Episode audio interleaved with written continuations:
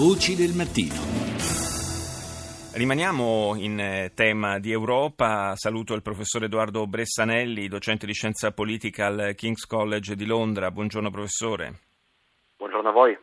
Eh, quello di Bruxelles è anche il primo Consiglio europeo a cui partecipa la nuova Premier britannica May eh, ed è un, eh, un, momento particolare perché la polemica sulla, eh, sui tempi e sulle modalità della Brexit eh, possiamo dire davvero che infuria e do, soprattutto dopo la eh, la frase di, di, Hollande che ha detto se, se, i britannici vogliono una Brexit eh, dura avranno anche una trattativa dura lasciando intendere che eh, si potrebbe andare veramente verso una soluzione che eh, faccia uscire la Gran Bretagna anche dal mercato comune eh, con tutte le conseguenze del caso e tra l'altro in, all'interno in Gran Bretagna continuano anche i tentativi di rallentare o addirittura fermare il meccanismo della Brexit.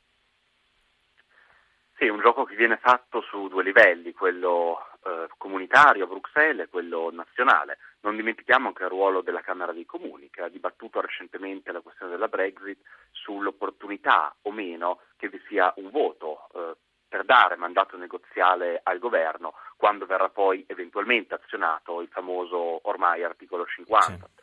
Il vertice di ieri però, a dispetto delle parole di Hollande, non va caricato eccessivamente di valori che non siano quelli simbolici. Non dimentichiamoci che Hollande avrà elezioni eh, a breve in Francia, certamente non è molto popolare e parlava non soltanto a Theresa May o ai britannici ieri, ma parlava soprattutto ai francesi e a chi dovrà votare eh, nelle presidenziali tra qualche mese. E sul piano interno invece ci sono, ci sono stati anche delle, dei ricorsi giudiziari per eh, costringere il governo a, un passaggio parlamentare che, oltre ad allungare i tempi della, della Brexit, in qualche modo potrebbe persino rimetterla in discussione? È così? Questo è molto difficile anche perché naturalmente il mandato ricevuto indirettamente da Theresa May e la composizione del governo da lei formato è eh, destinato a proporre e a cercare di ottenere una, una, una risoluzione della, della Brexit eh, attivando l'articolo 50 e poi appunto come ha lasciato chiaramente eh, intendere ieri Theresa May eh, ancora una volta Brexit significa Brexit, non ci può essere un ritorno indietro. Però è chiaro che le tensioni interne sono molte. Lei accennava a questo ricorso, io accennavo prima al dibattito che c'è stato in settimana alla Camera dei Comuni, possiamo anche aggiungere che per la prima volta eh, da quando si è formato il nuovo governo, dopo le dimissioni di David Cameron, c'è stata una timida eh, discussione all'interno del, del governo tra coloro che hanno una posizione più conciliatoria, più morbida e coloro che come Theresa May o comunque sicuramente Boris Johnson e altri ministri hanno una posizione più dura. Il cancelliere dello scacchiere, eh, ad esempio, ha eh, detto che i rischi di un'uscita dura sono, a livello economico possono essere importanti e ha quindi come dire, tirato il freno rispetto a questa opzione di Brexit dura che invece da altre parti del governo viene richiamata giorno dopo giorno.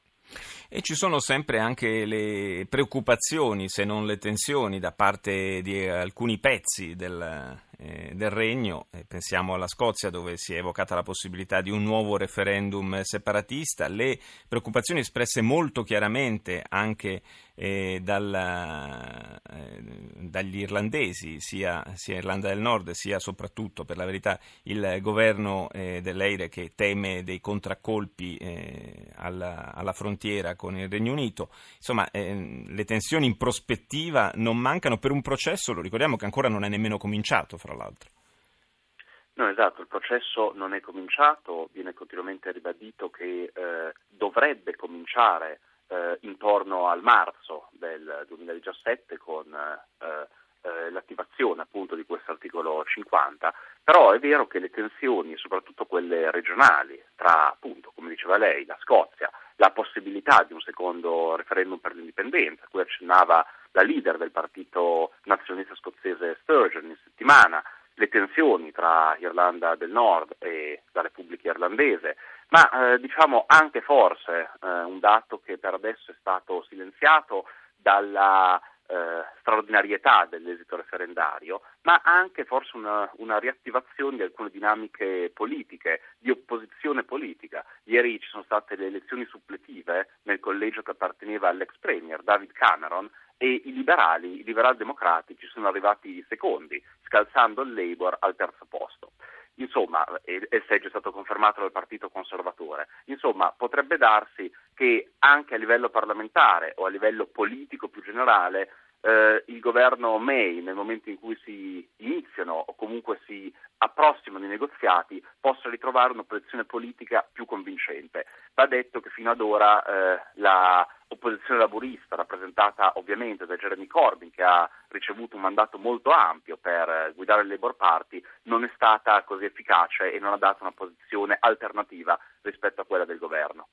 Eh, professore Bressanelli, ci sono già stati dei contraccolpi, eh, si veda ad esempio il, le quotazioni della sterlina, eh, un, un, accenno anche di, di, crisi per quanto riguarda eh, il, il, mercato immobiliare, eh, diciamo dei segnali comunque eh, in qualche modo preoccupanti per la Gran Bretagna, in prospettiva già si sono manifestati in conseguenza dell'imminente Brexit, però un sondaggio recentissimo indica che una percentuale tutto sommato eh, piccola di elettori che hanno votato per l'uscita dall'Unione Europea ha cambiato opinione. C'è una, una forte convinzione, anche forse una ripresa del nazionalismo in qualche modo in Gran Bretagna.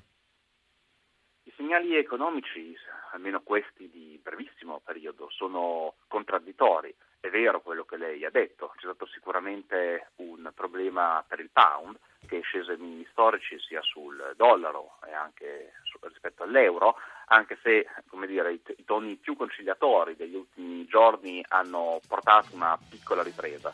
Eh, però ci sono anche altri dati economici molto incoraggianti per il Regno Unito. Gli, ehm, ehm, la disoccupazione è ai minimi storici, per esempio, eh, e anche e nelle questo... rilevazioni post-Brexit è stato confermato. Questo spiega anche quindi questi pochi spostamenti nell'elettorato. Grazie al professor Edoardo Bressanelli, noi ci sentiamo lunedì, buona fine di settimana.